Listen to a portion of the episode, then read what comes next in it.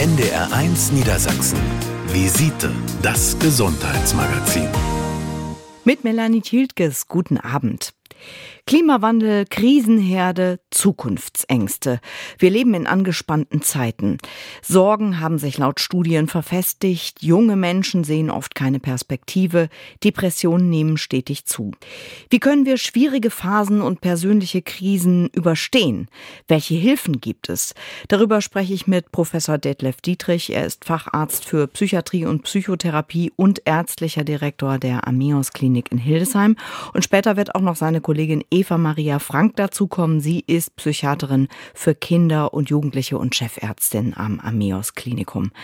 Herr Professor Dietrich, wenn wir die Zahlen der Krankenkassen äh, anschauen, ist die Depression ja längst eine Volkskrankheit, kann man sagen. Die Anzahl Betroffener wächst. Äh, wie erleben Sie das, diesen Hilfebedarf äh, in Ihrer täglichen Arbeit in der Klinik? Ja, wir haben in unserer Klinik ja ambulante, teilstationäre und auch stationär zu behandelnde Patientinnen und Patienten. Wir sehen, dass die Anzahl tatsächlich zunimmt, schwer betroffener, also deutlich beeinträchtigter Menschen.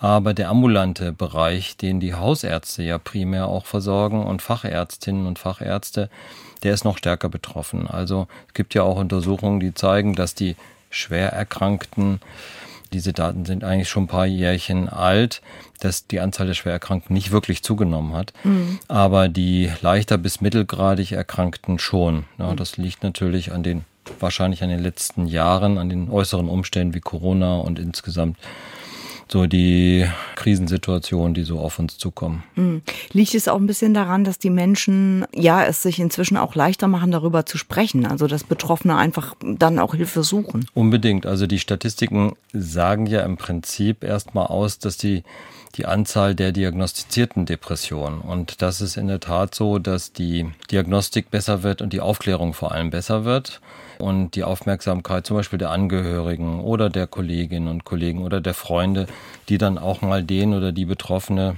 dazu ermuntern, mhm. sich doch zur Ärztin zu begeben und dann wird das auch häufiger diagnostiziert. Es ist schwer auseinanderzuhalten, ne? ob das wirklich zugenommen hat oder die Anzahl des Früherkennens eigentlich besser geworden ist. Hm. Sie haben schon gesagt, diese, diese Krisenhaftigkeit und auch die Weltlage, das spielt natürlich auch immer eine Rolle, ist ein, sind äußere Faktoren.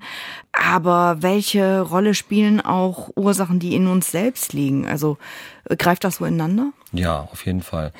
Die Depressionsentstehung ist ja multifaktoriell, sagen wir. Es gibt ganz verschiedene Ursachen mhm. und meistens kommen auch tatsächlich mehrere zusammen. Äh, das sind einerseits eine Veranlagung, das sind aber auch Belastungsfaktoren, äh, akute Krisensituationen, Konflikte und dann natürlich Schutzfaktoren, soziale Unterstützung hilft, wenn sie denn da ist. Oder wie man gelernt hat, mit Stress umzugehen. Aber mhm. es gibt auch noch andere Faktoren im Winter, zum Beispiel Lichtmangel. Da kann einiges zusammenkommen und in der Regel sagt man, es kommen auch mehrere Ursachen zusammen, bis dann eine Depression tatsächlich zustande kommt. Und die sollte man auf jeden Fall finden, vor allem die somatischen, also die körperlichen, möglichen körperlichen Ursachen, die sollte man erkennen, weil wenn man die dann behandelt, zum Beispiel eine Schilddrüsenfunktionsstörung kann depressive Symptomatik hervorrufen.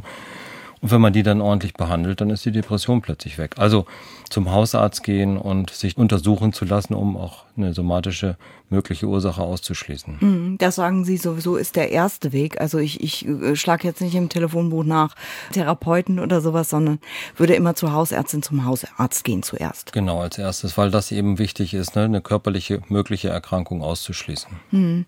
Nun ist es ja so, dass die ähm, Therapieplätze auch mit dem wachsenden Bedarf äh, sicherlich knapper werden. Und das ist auch ein Problem bei uns uns in Niedersachsen, kann man sagen. Ne?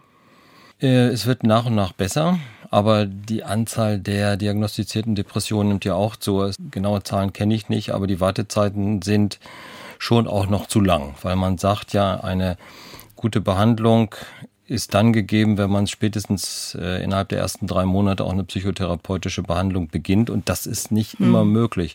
Na, erstmal muss man die Depression erkennen, dann beginnt man vielleicht mit einer medikamentösen Behandlung und sucht parallel einen Therapieplatz.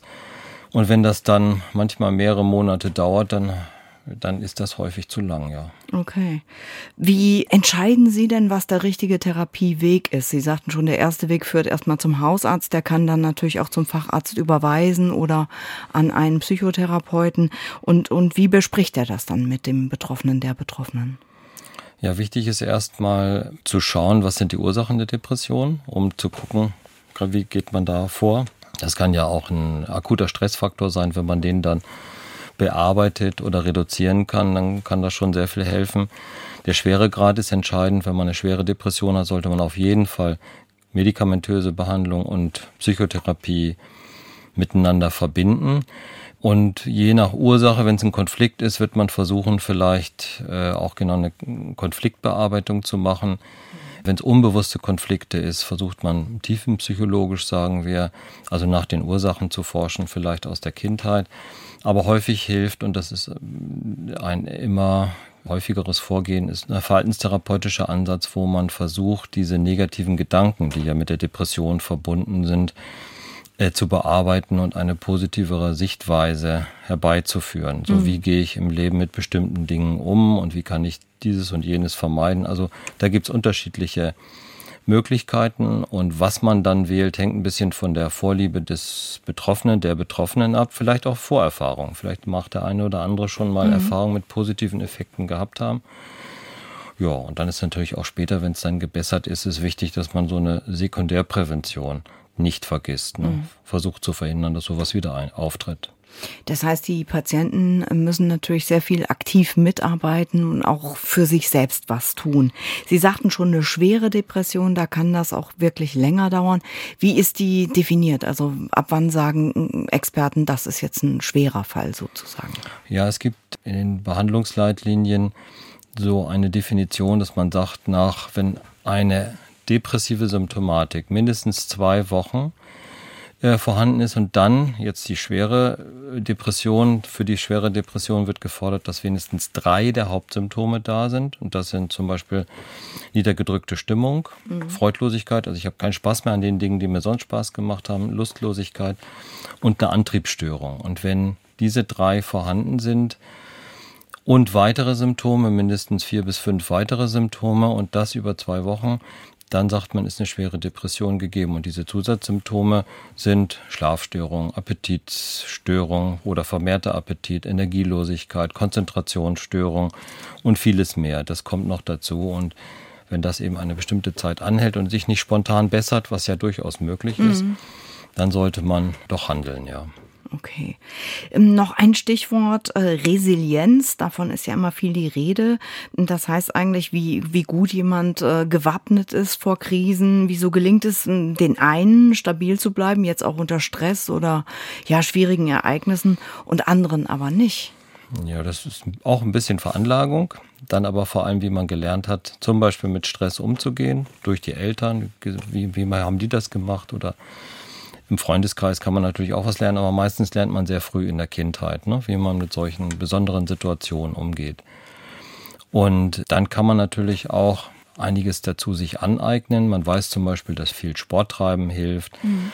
dass äh, wenn man sich positive Erlebnisse erzeugt, die das Selbstbewusstsein stärken und so, dass das hilft natürlich auch resilient zu bleiben. Gutes Essen und viele Faktoren, die so auch für die Prävention wichtig sind, die kann man sich so ein Stückchen auch aneignen. Und also so eine Mischung aus ne? Veranlagung, aber auch das, was man mhm dann sozusagen lernen kann und nutzen kann. Und dafür ist es ja auch nie zu spät. Ne? Das kann man in jedem Lebensalter noch lernen so das, und ja. äh, sich da selbst Zum Glück. Ja, ja, positive Impulse verschaffen. Sehr gut, wie das geht. Das besprechen wir heute in der Visite und auch Ihre Fragen dazu am Servicetelefon. Die werden wir hier beantworten in der Visite. Wege aus der Krise, die Depression, das ist heute unser Thema.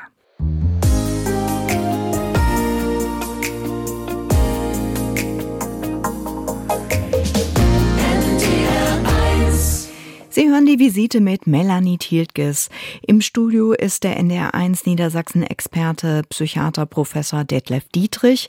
Und uns haben heute am Vormittag viele Fragen zum Thema Depression und psychische Gesundheit am Visite Servicetelefon erreicht. Zum Beispiel diese. Also es geht im Wesentlichen darum, dass ich mal wegen Depressionen in ärztlicher Behandlung war, bei einem Neurologen der hat mir dann mal diese, diese kleinen Spritzen verschrieben. Die habe ich dann bekommen. Also alle paar Tage eine. Ich weiß nicht mehr, wie die heißt. Und dann die Behandlung ist auch vorbei. Aber ich habe eigentlich immer ein Rezept jetzt neuerdings bekommen von meinem Hausarzt über Mirtazapin. Und dieses Mirtazapin nehme ich seit mindestens zehn Jahren abends ein mit dem Ziel des besseren Schlafs mhm. und des entspannteren Schlafs, obwohl das nicht immer funktioniert. Aber das ist egal. Im Moment nehme ich das ein und nehme dazu noch dieses Schlafhilfsmittel, das natürliche. Ja. Das ist auf jeden Fall auch was Natürliches auf irgendeiner mhm. Wurzel stammt. Und, so. und ich wollte mal hören, ist das dieses Metazapin, habe ich da äh, die, möglicherweise das Problem, dass das irgendwann seine Wirkung verliert, Punkt eins. Mhm. Punkt zwei, gibt es Nebenwirkungen, die sich vielleicht auf die Augen oder auf die Gelenke auswirken können. Wissen Sie da was drüber mhm. und können Sie mir da helfen? Ja, also erstmal ist Metazapin ein sehr gebräuchliches Medikament. Die Hauptnebenwirkung ist das Müdemachende, was man therapeutisch sehr gerne einsetzt, damit man erstmal besser schlafen kann. Viele Depressive haben ja das Problem, dass sie nicht einschlafen können oder nicht durchschlafen. Das nutzt man dann gleichzeitig und der antidepressive Effekt fängt ja erst später an. Dieser antidepressive Effekt lässt nicht nach. Der ist dann auch dauerhaft in der Regel gegeben. Es kann manchmal ja. passieren, dass wenn man Medikamente längere Zeit absetzt und dann wieder ansetzt, dass die Wirkung nicht mehr ganz so gut ist. Insofern ist da immer besser, das langfristig zu nehmen und dann, ja. wenn man denkt, man kann es jetzt lassen, ganz langsam auszuschleichen. Das ist immer wichtig. Also nicht abrupt abzusetzen, sondern ganz langsam das auszuschleichen, aber möglichst auch in Begleitung einer ärztlichen Beratung, also zusammen mit seinem ärztlichen Behandler, das zu tun, um dann zu sehen, ja. wenn sich irgendwie was doch verändern sollte, ja, zum Negativen. Aber langfristige Probleme gibt es da nicht. Es gibt eben die kurzfristigen äh, gleich die Nebenwirkungen, die gleich bei der ersten oder bei den ersten Einnahmen dann sind müde machen, ein bisschen Benommenheit und sowas. Da muss man natürlich aufpassen. Aber wenn Sie das seit zehn Jahren nehmen, ist da. Ja, ich habe das schon, ich habe das so schon reduziert. Ja, das ist auch richtig. Ich habe 30 Milligramm Tabletten gehabt, die mhm. habe ich dann irgendwann angefangen zu halbieren.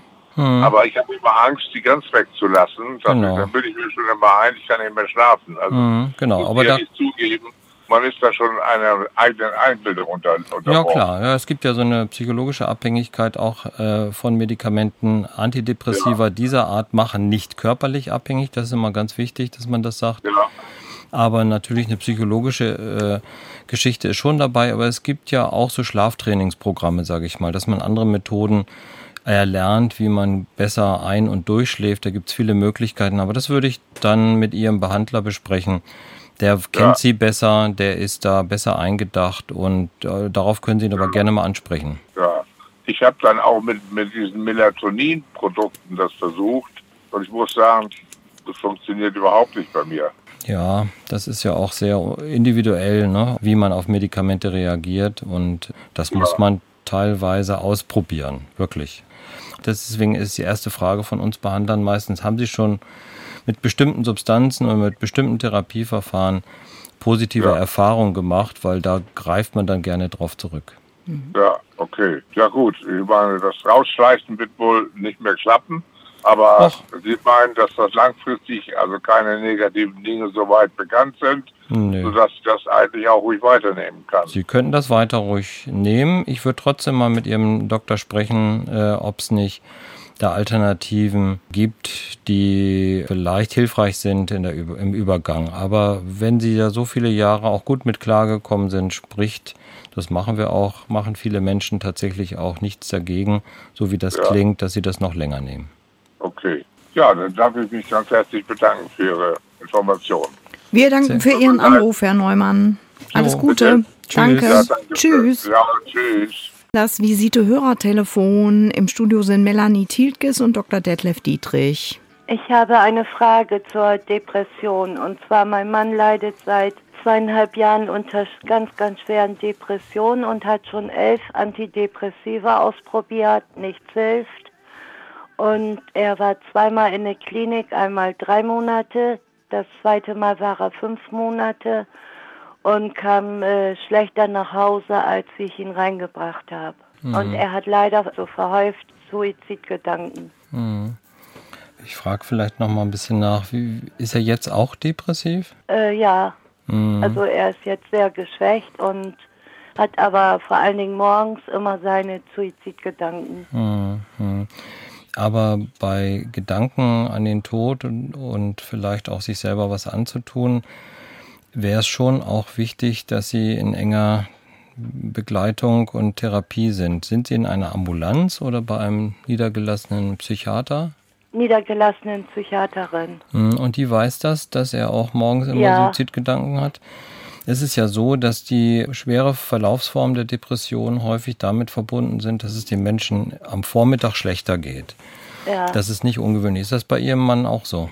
Ja, genau. Mhm. Also morgens nach dem Aufwachen bis mittags. Ja, ja. Kriegt er denn Medikamente? Ja. Mhm. Also wenn die Depressivität nicht besser wird, dann wäre zu überlegen, ob man nicht die medikamentöse Behandlung, die er momentan hat, nochmal überdenkt oder optimiert, nochmal verändert. Aber was auch möglich wäre, ich weiß nicht, ob Sie das in der Nähe haben, wenn eine stationäre Behandlung nicht ganz so verlaufen ist, wie Sie sich das oder Ihr Mann sich das vorgestellt hat, dass man über eine tagesklinische Behandlung nachdenkt. Das wurde uns auch schon gesagt, nur mein Mann hat in den fünf Monaten so vieles durchgemacht. Er war die ganze Zeit auf einer Demenzstation. Also die haben sich sehr wenig um ihn gekümmert und er hat da so viel Böses erlebt, mhm. also dass die älteren Herrschaften in sein Bett gemacht haben mhm. und so hm. weiter. Er hat sogar einen Katheter gekriegt, weil sie ihn in Verdacht hatten. Mhm. Aber und dann ist ja. Darum möchte ich jetzt gerne vermeiden, dass er wegkommt. Ja, aber das ist ja in der Tagesklinik überhaupt nicht so, weil da ist ja die Grundvoraussetzung, dass jemand auch abends noch selber nach Hause fahren kann. Die Tagesklinik, wie der Name das sagt, behandelt ja nur tagsüber von morgens bis nachmittags und am Wochenende nicht. Das heißt, er ist auch noch bei Ihnen zu Hause. Wenn die Tagesklinik jetzt nicht zu weit von ihrem Zuhause entfernt ist, dann wäre das eine ideale Möglichkeit, weil man da natürlich noch ohne solche Dinge, wie Sie sie beschrieben haben, dann diese Behandlung nochmal intensivieren kann. Hm. Das scheint mir nach dem, was Sie so schildern, eine sinnvolle Möglichkeit. Ich würde es zumindest äh, jetzt nicht so lassen, sondern ich würde schon versuchen, mit Ihrem Mann, Ihren Mann auch zu motivieren, nochmal einen anderen wenn er da schlechte Erfahrungen gemacht hat, kann man das ja schon ein Stückchen nachvollziehen, dass er da Bedenken hat, das nochmal wieder genauso zu machen, sondern dann wäre ein anderer Ansatz sinnvoll. Zum Beispiel eine tagesklinische Behandlung oder eine intensive ambulante Behandlung auch. Ja, also ähm, er ist auch so was von anhänglich jetzt bei mir und darum weiß auch nicht mehr, was ich machen soll. Ja, ich würde eine Tagesklinik empfehlen. Tagesklinische Behandlung versuchen sich nochmal vorzustellen in der Institutsambulanz, zum Beispiel auch eines Krankenhauses und das diskutieren oder mit ihrer Fachärztin nochmal diskutieren, okay. ob das nicht eine Möglichkeit wäre. Ja. Ja? Gut. Wir möchten Ihnen auf jeden Fall Mut machen für dieses Tagesklinik-Angebot, weil ich glaube, wenn Ihr Mann jetzt zu Hause bleibt, wie Professor Dietrich schon sagt, dann, dann ist das ja auch für Sie sehr schwierig, das ähm, alles aufzufangen. Ne? Vielleicht ja. können Sie ihn überzeugen. Vielen, vielen Dank für Ihren Anruf. Wir wünschen Ihnen beiden alles Gute. Danke, dass ich durchgekommen bin. Danke für Ihren Anruf. Tschüss. Ja, danke, tschüss. NDR1 Niedersachsen. Visite, das Gesundheitsmagazin. Im Studio ist Melanie Tiltges. Stell dich nicht so an, iss mal mehr Schokolade. Wer mit einer Depression kämpft, wird oft noch immer nicht ernst genommen. Im Studio sind die Fachärzte für Psychotherapie und Psychiatrie Eva Maria Frank und Detlef Dietrich. Und wir wollen jetzt über Kinder und Jugendliche sprechen. Das ist ja Ihr Fachgebiet an der Ameos Klinik in Hildesheim, Frau Dr. Frank. Depression kennt äh, keine Altersgrenzen, kann man sagen. Unterscheiden sich eigentlich die Anzeichen bei jungen Menschen von denen Erwachsener? Ja, Depression ist ein landläufiges Wort und viele Menschen sagen, ach, wenn sie nicht so gut drauf sind, oh, da bin ich Depri, das ist einmal mhm. was, eine grobe Begriffsverzerrung, aber die Depression, das war Ihre Frage, unterscheidet sich selbstredend. Kinder und Jugendliche sind keine Erwachsenen. Und die Symptome bei Kindern und Jugendlichen können tatsächlich auch denen ähnlich sein, die Erwachsene haben, also niedergedrückte Stimmung, Antriebslosigkeit, Schlafstörung. Aber gerade bei Kindern und Jugendlichen kommt es häufig auch zu gegenteiligen Symptomen, dass sie hochaggressiv sind, morgens schlecht gelaunt aufstehen, reizbar sind, Man merkt einen Konzentrationsmangel, man merkt, dass sie nicht so gut schlafen. Sie hatten gerade die Schokolade erwähnt. Manche essen gerne Schokolade, anderen ist aber auch schon der Appetit vergangen. Mhm. Ja, aber wichtig ist, dass eben auch Ungeduld, Reizbarkeit ein Ausdruck einer Depression sein kann. Mhm. Das ist ja, denke ich, auch für das Umfeld, für die Eltern, Geschwister oft gar nicht so einfach zu ergründen, was ist mit ihm, mit ihr los. Gerade weil die Pubertät ja auch so eine Phase ist, in der Jugendliche ohnehin schwierig sind, sich finden müssen und auch altersbedingte Krisen ja erleben, äh, macht es das auch schwerer zu erkennen, wann da ein ernstes Problem vorliegt? Ja, es macht es schwerer, weil die Frage ist immer, wann bewerte ich etwas? Es gibt Eltern, die wenn das Kind nur sagt, mir geht's heute nicht so gut, Angst kriegen. Und es gibt welche, wenn das Kind das öfter sagt, sagen so, oh, stell dich nicht so an, das habe ich doch auch schon alles erlebt. Du hättest mal in meinem Alter sein müssen, mhm. damals.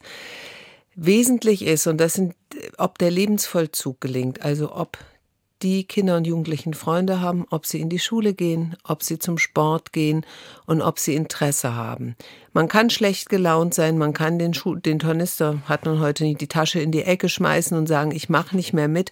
Aber die Frage ist, ob diese ganzen Dinge, die eben auch eine Lebensaktivität dokumentieren, ob die weitergeführt werden.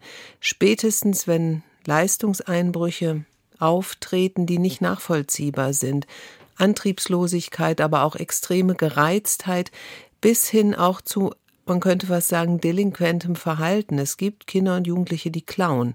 Das kann auch Ausdruck einer Depression sein. Das heißt nicht, dass man das Verhalten entschuldigt und sagt, du hast nicht geklaut. Darum geht es nicht, sondern es geht darum, dass, sie ein, dass es ein Ausdruck ist dessen ist, ich bin unversorgt und ich versorge mich mit allen Mitteln auch über Grenzen hinweg. Da müssten Eltern hellwach werden. Nun kommen ja viele Hilfesuchende zu Ihnen mit unterschiedlichsten Problematiken. Was, was klären Sie zuerst ab, äh, wenn Sie Kinder und Jugendliche behandeln? Also wie sprechen Sie mit denen? Ja, ich frage sie, warum sie herkommen oder warum sie glauben, dass sie, sie geschickt wurden oder mhm. warum ihre Eltern sie bringen. Ja, und wir versuchen erstmal eine Gesprächsbasis herzustellen. Und was wir immer sagen, ist, dass es nicht darum geht, jemanden schwarz anzumalen oder schlecht zu machen, sondern dass das Leben eine sehr bunte Geschichte ist. Und da kann alles vorkommen. Und manche Dinge, die vorkommen, können eben auch solche Gewichte werden, dass sie eigentlich einen am Lebensfortschritt hindern. Mhm. Nun haben Sie ja unterschiedlichste Hilfsangebote in der Klinik, ähm, Tagesklinik, aber auch ambulante Möglichkeiten. Ähm, wie entscheiden Sie das? Was ist das Richtige? Also die vollstationäre Behandlung ist immer eine Letztmaßnahme, ein letzter Vorschlag. Ja, also es ist immer sinnvoll, erstmal Beratungsgespräche zu führen und dann zu überlegen, braucht derjenige überhaupt eine Behandlung? Und daran sieht man es schon. Eltern kommen beispielsweise mit ihrem Kind notfallmäßig. Dann machen wir eine erste Abklärung, haben natürlich auch schon manchmal Ideen, was sein könnte, wenn ganz klar ist, jemand muss nicht stationär aufgenommen werden. Also dieses Muss entscheidet sich an der Frage, ist derjenige absprachefähig? Gibt es Hinweise auf suizidales Agieren? Da würden wir sagen, stationäre Behandlung ist in jedem Fall sinnvoll. Aber wenn jemand tatsächlich so weit vereinbarungsfähig ist, dann geben wir einen weiteren Termin raus, geben auch Aufgaben mit, auf was zu gucken wäre und mhm. schauen beim nächsten Termin. Manchmal reicht es nicht, manchmal kommen die vorher, dann denken wir ja gut, das, was wir angeboten haben, reicht nicht, also müssten wir doch nochmal intensiver überlegen, ob nicht eine Alternative noch in Frage kommt. Genau, aber eine vollstationäre Behandlung ist nicht der erste Vorschlag. Hm. Verstehe. Es ist ja nun ohnehin so, dass äh, nicht nur für Erwachsene, sondern auch für Kinder die Therapieplätze knapper werden, weil der Bedarf größer wird. Wie erleben Sie das in Ihrem Bereich? Also in unserem Bereich, wir sind ja eine große Klinik, kann ich sagen, dass wir, also dass alle Notfälle auf jeden Fall gut versorgt sind. Also es gibt eine große Wartezeit bei den niedergelassenen Kollegen.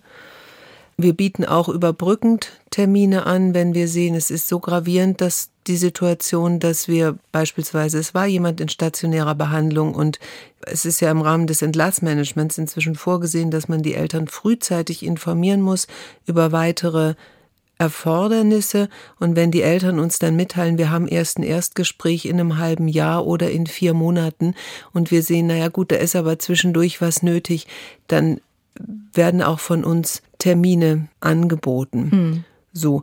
Meine Erfahrung ist aber auch, dass wenn wir sagen den Eltern, rufen Sie bei den Krankenkassen an, rufen Sie bei Ihrer Versicherung an, rufen Sie bei der Ärztekammer an. Es gibt eine Liste mit frei gewordenen Plätzen. Es kann auch sein, dass Sie eine etwas längere Strecke in Kauf nehmen müssen wegen der Anfahrt. Ähm, meine Erfahrung ist durchaus, dass eigentlich alle doch relativ schnell zumindest ein Erstgesprächsangebot bekommen. Und das ist wahrscheinlich auch wichtig, ne, dass die Hilfe nicht zu spät kommt und genau. sich das Problem verfestigt. Ja. Nun ist es ja so, ähm, wir Erwachsenen sind im Alltag auch oft gestresst, mal schlecht drauf und auch die Einflüsse von außen. Ich erinnere mich, vor geraumer Zeit haben wir während der Corona-Pandemie mal über das Problem gesprochen. Da waren Sie auch hier zu Gast. Ähm, das macht natürlich auch was mit Kindern und Jugendlichen, denn die bekommen ja solche Lagen mit, haben auch feine Antennen und bekommen auch mit, wie wird in der Familie darüber gesprochen. Wie wichtig ist so eine, auch so eine familieninterne Krisenkommunikation, dass man also Ängste, Probleme offen anspricht und da vielleicht dann auch sagt, wir sind für dich da? Ich denke, das ist sehr wichtig. Und es ist wichtig zu sprechen, weil nur über das Medium Sprache können wir uns überhaupt mitteilen. Und das heißt, es spricht einer und ein anderer hört was und er gibt Antwort. Und das ist ja etwas, was, was gemeinsam ist und ähm, was ein gemeinsamen Erleben erst ermöglicht. Mhm. Das ist ganz, ganz wichtig. Wir erleben viele Familien, in denen nicht gesprochen wird, ähm, wo die Kinder auch auf Kinder und Jugendlichen aufs Internet zurückgeworfen sind und sich dort in Beratungsforen tummeln oder in, ich kann jetzt nicht sagen Beratungsforen, sondern in irgendwelchen Accounts. Ähm, und das ist durchaus problematisch, weil dann natürlich auch Einflüsse entstehen, die man gar nicht mehr kontrollieren kann. Und es entstehen andere Denkfiguren, die plötzlich ins Haus kommen. Das ist wie ein Fremder, der da plötzlich mhm. in der Tür steht. Mhm. So kann man sich das vorstellen. Nun hatten wir ja heute Vormittag eine Anruferin, eine junge Frau, die gerade auch so unter Leistungsdruck stand im, im Studium. Äh, sie haben die dann beraten, sie wollte aber nicht mit in die Sendung. Da ging es um Ängste, auch um Panikattacken. Äh, vielleicht können wir noch mal so ein bisschen darauf eingehen. War eine 21-Jährige, da haben Sie sicherlich auch oft mit zu tun. Was, wie können Sie da helfen? Ja, wir haben in der Kinder- und Jugendpsychiatrie bis maximal zum 21. Lebensjahr mit den Heranwachsenden zu tun. Und die würden wir eher an eine, wahrscheinlich zu einem Erwachsenenpsychiater schicken. Aber grundsätzlich sind wir natürlich für eine Beratung ansprechbar. Und wir würden, wenn es gerade etwas ist, was im Zusammenhang des Studiums auftritt, mit hohen Leistungsanforderungen, das ist ja auch eine sehr herausfordernde Situation, würden wir in jedem Fall eine psychotherapeutische Behandlung empfehlen. Inzwischen bieten viele Hochschulen auch gerade, weil sie erleben, dass viele Studierende mit diesem Thema zu tun haben, auch schon Erstberatungen an. Und an die würden wir natürlich auch verweisen. Mhm. Also das heißt, ähm, auch Beratungsstellen sind eine ganz wichtige ähm, Anlaufstelle. In jedem Fall, es gibt für viele, viele Themen Fachberatungsstellen, wo ausgebildete Leute sind und die sind in jedem Fall auch ansprechbar. Wobei ich weiß, dass die auch immer mal wieder Wartezeiten haben, bis ein Erstgespräch stattfindet. Ich würde auch zum Hausarzt gehen. Ja, und die Hausärzte sind vernetzt. Und die können auch durchaus was für einen tun. Es gibt ja auch Direktzuweisungsmöglichkeiten inzwischen über den Hausarzt, so dass auch ein Hausarzt direkt ähm, an einen psychiatrischen Kollegen vermitteln kann, indem einfach da der Termin gleich festgezurrt wird. Also immer die erste Anlaufstelle. Mit Krisenleben lernen, psychisch gesund bleiben, darum geht es bei uns in der Visite. Und Antworten auf Ihre Fragen am Visite-Hörertelefon. Die gibt's hier gleich.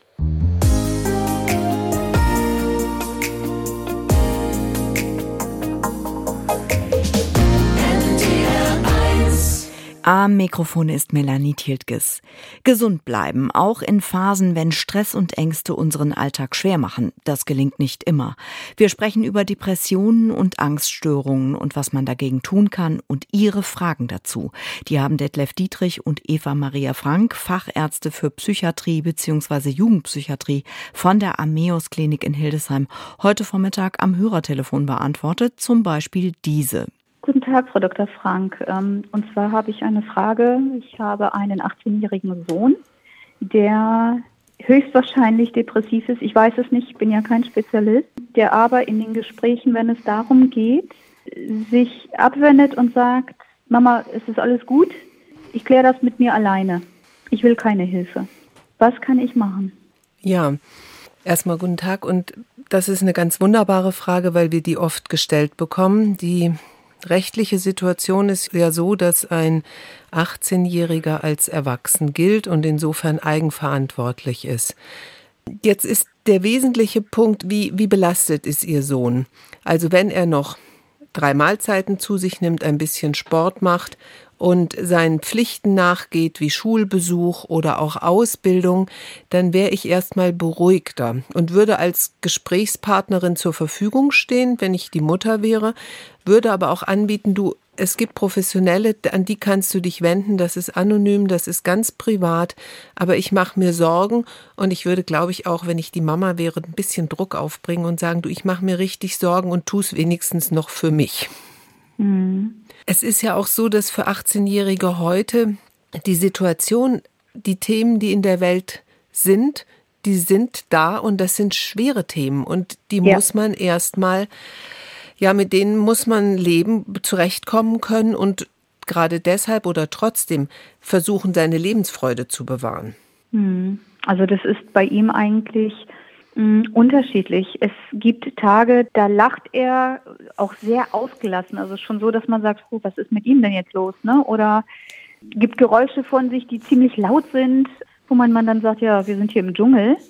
Und dann gibt es halt einfach Tage, da, da lächelt er noch nicht mal. Ähm, und wenn ich ihn auf seine Zukunft anspreche, auf seine nahe Zukunft, dann ist er ratlos. Er weiß nicht, was er jetzt nach dem Sommer machen soll. Er hat viele Optionen, die wir ihm genannt haben, die er irgendwie bestreiten kann, aber er scheint, so habe ich das Gefühl, in einer Sackgasse zu stecken und will aber partout keine Hilfe annehmen, nicht von uns, nicht von den Verwandten vielleicht oder und professionelle Hilfe schon gar nicht. Ja, Geht genau, er, ein wenig. Geht er denn noch in die Schule und macht den Schulabschluss gerade? Genau, genau. Und wird dieses Jahr fertig sein? Richtig. Ja, aber dann ist ja, wenn er ist 18, dann können Sie ja den Spieß umdrehen und sagen, du bist jetzt 18, jetzt wird es Zeit, dass du auch zu unserem Zusammenleben etwas beiträgst und du musst dir einen Job suchen und ähm, wir würden noch die Miete für dein Zimmer eine Weile übernehmen, mhm. aber es ist erforderlich, dass du jetzt tätig wirst und entweder entscheidest du dich für eine Ausbildung oder für ein freiwilliges soziales Jahr oder machst ein mhm. Rettungssanitär. Es gibt ja unendliche Optionen genau. und das ist ein Riesenproblem, weil man gar nicht weiß, wofür man sich entscheiden soll und viele Jugendliche erlebe ich so, dass sie Angst haben, eine falsche Entscheidung zu treffen. Und wichtig ist, also das ist ja keine Entscheidung, die absolut und für immer gilt. Der wesentliche Punkt ja. ist, einen ersten Schritt zu machen. Jetzt wird es Zeit, das heißt eben auch, er muss in Verantwortung gesetzt werden. Und das Setzen heißt eben auch wirklich mit einem Anspruch an das Kind herantreten und dieses vielleicht auch unbequeme Thema anzusprechen. Aber der ist ja stark, das wird ein kräftiger junger Mann sein. Der kann ja durchaus Dinge in ihrem Haushalt unterstützend betreiben, wir haben auch immer wieder, neulich rief eine Mutter mich an und sagte, das Zimmer vermüllt. Und da habe ich gesagt, das geht nicht in der gemeinsamen Wohnung, da muss man Ansprüche stellen. Mhm. Ja? Ja, das haben wir jetzt auch tatsächlich schon gemacht, weil wir einfach am Ende unseres Lateins waren und haben gesagt, gut, wenn nicht auf die ähm, ne, vernünftige und nachsichtige Tour und, und, und, dann haben wir ihn, letzte Woche war das, zu uns gerufen und haben gesagt, pass auf, Sohnemann, du hast die und die und die Option und die und die und die Option. Du kannst dir das frei aussuchen, alles ist gut, aber mach bitte etwas. Falls du gar nichts machst, falls du keine Ausbildung, kein FSJ, gar nichts machen wirst, werden wir überlegen, dass wir natürlich auch die finanziellen Mittel kürzen müssen, weil wir ja irgendwo schon gemeinsam hier leben und irgendwie muss es ja ein bisschen vorangehen. Hat er denn Freunde? Ja, hat er. Gut. Und Klassenkameraden, also ich denke, die, die sind ja nicht alleine, sondern die sehen sich ja auch im Vergleich. Und ähm, ich denke, es ist ein Reifungsschritt zu sagen, so, ich entscheide mich jetzt für dieses Studium oder für diese Ausbildung. Und das sind keine einfachen Entscheidungen. Aber ich denke, das muss man auch einfordern. Ja, okay. Dann denke ich, das schon ganz richtig gemacht, dass wir gesagt ja. haben, du hast Möglichkeiten und wir stehen dahinter, es ist alles gut. Und das Leben ist etwas, was man tun muss. Ja, ja das ist gut. Ja, das stimmt. Da haben Sie recht. Ja, da wünschen wir, dass, dass Sie ihn motivieren können. ja, herzlichen Dank. Auf jeden Fall war Danke für Ihren Anruf. Sehr, sehr hilfreich. Danke. Tschüss. Sie hören die Visite auf NDR1 Niedersachsen. Unser Thema ist Depression und im Studio sind unsere Experten und wir haben eine Hörerin in der Leitung. Ihre Frage zum Thema bitte. Ich habe eine Frage. Ich bin jetzt 68 Jahre alt und habe seit meiner Kindheit Depression. Und jetzt probiere ich gerade ein neues Medikament aus. Gibt es überhaupt nach so vielen Jahren noch eine Besserung? Sind denn die Depressionen, die Sie haben, konstant da gewesen oder gab es zwischendrin auch mal wieder Besserung und dann wieder Verschlechterung, also einen phasenhaften Verlauf? Es gab Verlauf? mal, ein, sagen wir jetzt mal so zwei, drei Jahre insgesamt, wo es besser war. Ja. Am besten war es in den Schwangerschaften. Mhm. Da ging es mir gut. Mhm. Und jetzt seit vier Jahren ist es wieder sehr schlimm. Mhm. Das heißt, ich habe schon anderthalb Jahre keinen Fernsehen mehr geguckt und heute habe ich ausnahmsweise mal das Radio an und dadurch habe ich das verfolgt. Und ich bin auch schon mit 41 Jahren in Vorruhestand geschickt worden wegen Depressionen. Mhm. Hatte viele Klinikaufenthalte. Mhm. Also, das ist Ihnen, ich würde immer danach fragen, das haben Sie jetzt auch schon gesagt, gab es Situationen gab, wo es Ihnen besser ging. Jetzt haben Sie gesagt, das waren die Schwangerschaften. Man weiß ja, in der Schwangerschaft stellt sich der Hormonhaushalt um. Ja. Insofern wäre es schon auch nochmal eine Idee, sich untersuchen zu lassen hinsichtlich der hormonellen Situation. Man Gut, kann da möglicherweise auch ihnen Unterstützung, ärztliche Unterstützung unterbreiten. Das muss man aber abwarten, was das ergibt. Aber es gibt natürlich auch unabhängig von somatischen Ursachen, also es gibt andere somatische Ursachen, die noch mit eine Rolle spielen können. Insofern wäre es wichtig, tatsächlich auch nochmal zu schauen, gibt es noch andere hormonelle Störungen, die vielleicht mit depressiven Symptomen einhergehen können. Und wenn man die behandelt, ist manchmal die Depression schneller weg, als man denkt. Das wäre ja was. Ja, das, ja, das muss man einfach untersuchen. Zum Beispiel die, ja, vielleicht nur ganz kurz die Schilddrüsenfunktionsstörung zum Beispiel ist sowas. Aber das muss man ausschließen. Und dann gibt es aber ja. viele therapeutische Möglichkeiten, auch neuere Medikamente und neuere therapeutische Ansätze und Theorien, wie eine Depression entsteht. Also gibt es immer wieder was Neues. Bitte da nicht aufgeben und sich in ärztliche Behandlung begeben, entweder in eine Institutsambulanz, in einem Krankenhaus oder zum niedergelassenen Psychiater. Oder vielleicht auch mal eine tagesklinische Behandlung, die wir immer sehr gerne auch empfehlen, wo man dann zu Hause sein kann und tagsüber in die Klinik fährt. Ja, das habe ich auch schon mehrmals mitgemacht. Okay. So jetzt lebe ich hier in einer Stadt, wo es sowas alles gar nicht gibt und ich mm. habe auch mhm. kein Auto. Ich habe jetzt dieses neue Medikament Bupropion Neuraxpharm. Ja. Mhm. Und da will mein Arzt dann in vier Wochen nochmal eine Blutuntersuchung machen, mhm. ob sich das gut verteilt. Ja. Ähm, hatte am Anfang allerdings sehr starke Nebenwirkungen. Aber diese Nebenwirkungen sind jetzt weg. Die sind jetzt weg. Genau, das ist so das Typische, dass man am Anfang durchaus Nebenwirkungen haben kann. Deswegen sagen wir den Menschen auch immer, äh, ich kläre sie meistens darüber auf, was auftreten kann. Und wenn die dann wissen, das geht vorbei, in der Regel jedenfalls nach zwei, drei, vier Wochen ist das auch weg und dann setzt auch eine antidepressive Wirksamkeit ein dann ist es natürlich viel einfacher dabei zu bleiben, da dran zu bleiben. Ne? Das haben Sie ja offenbar super gemacht. Ja, ich hoffe, dass das klappt. Mhm. Ich habe jetzt auch einen großen Schritt gewagt. Ich habe eine Nebentätigkeit aufgenommen. Ähm, das mache ich jetzt seit zweieinhalb Wochen. Ja, super. Und äh, das ist zwar eine schlechte Zeit, aber immer ab 16 Uhr, aber ich fühle mich in dem Kreis ganz wohl und hoffe, dass das dann eben auch noch was ist. Ja, toll. Entschuldigung, wenn ich Sie mit diesen Sachen jetzt da behellige. Nee, aber das Leute, ist ein, ja, das ist ja für die anderen Zuhörerinnen und Zuhörer auch ein wichtiger Aspekt, denn es ist in der Tat so, wenn es einem schon ein bisschen besser geht, dann sollte man natürlich versuchen, auch andere Dinge, die einem gut tun, ja, das ist ein sozialer Kontakt, das ist eine sinnvolle Aufgabe, die man vielleicht übernimmt, sollte man versuchen anzugehen. Ich wollte einfach Struktur und nicht mehr so in den Tag hinein und nichts mit anzufangen. Ja, das ist genau der richtige Weg. Gerade wenn man so andere therapeutische Möglichkeiten in einem kleineren Ort, in einem Dorf vielleicht nicht so zur Verfügung hat, dann ist das soziale Engagement, das Treffen mit Freunden und Bekannten, was extrem wichtig ist. Vielen Dank Vielen für Dank. Ihren Anruf und dass Sie ähm, so viele ja, wichtige Dinge erzählt haben. Alles okay. Gute. Tschüss. Alles Vielen Gute. Dank. Tschüss. Herzlichen Dank. Das war unsere Visite heute zum Thema Wege aus der Depression. Vielen Dank an unsere Experten, Professor Detlef Dietrich, ärztlicher Direktor der Ameus Klinik in Hildesheim und Eva Maria Frank, Chefärztin für Kinder- und Jugendpsychiatrie. Und ganz gleich, ob es um sie selbst, um Freunde, Familienangehörige oder Kollegen geht, wir sollten aufeinander achten und aufmerksam für die Zeichen sein, wenn andere Hilfe brauchen. Depression ist kein Makel und Schweigen ist kein Weg. Reden Sie drüber. Je früher, je besser. Ich bin Melanie Tiltges, wünsche Ihnen noch einen schönen Abend. Bleiben Sie gesund.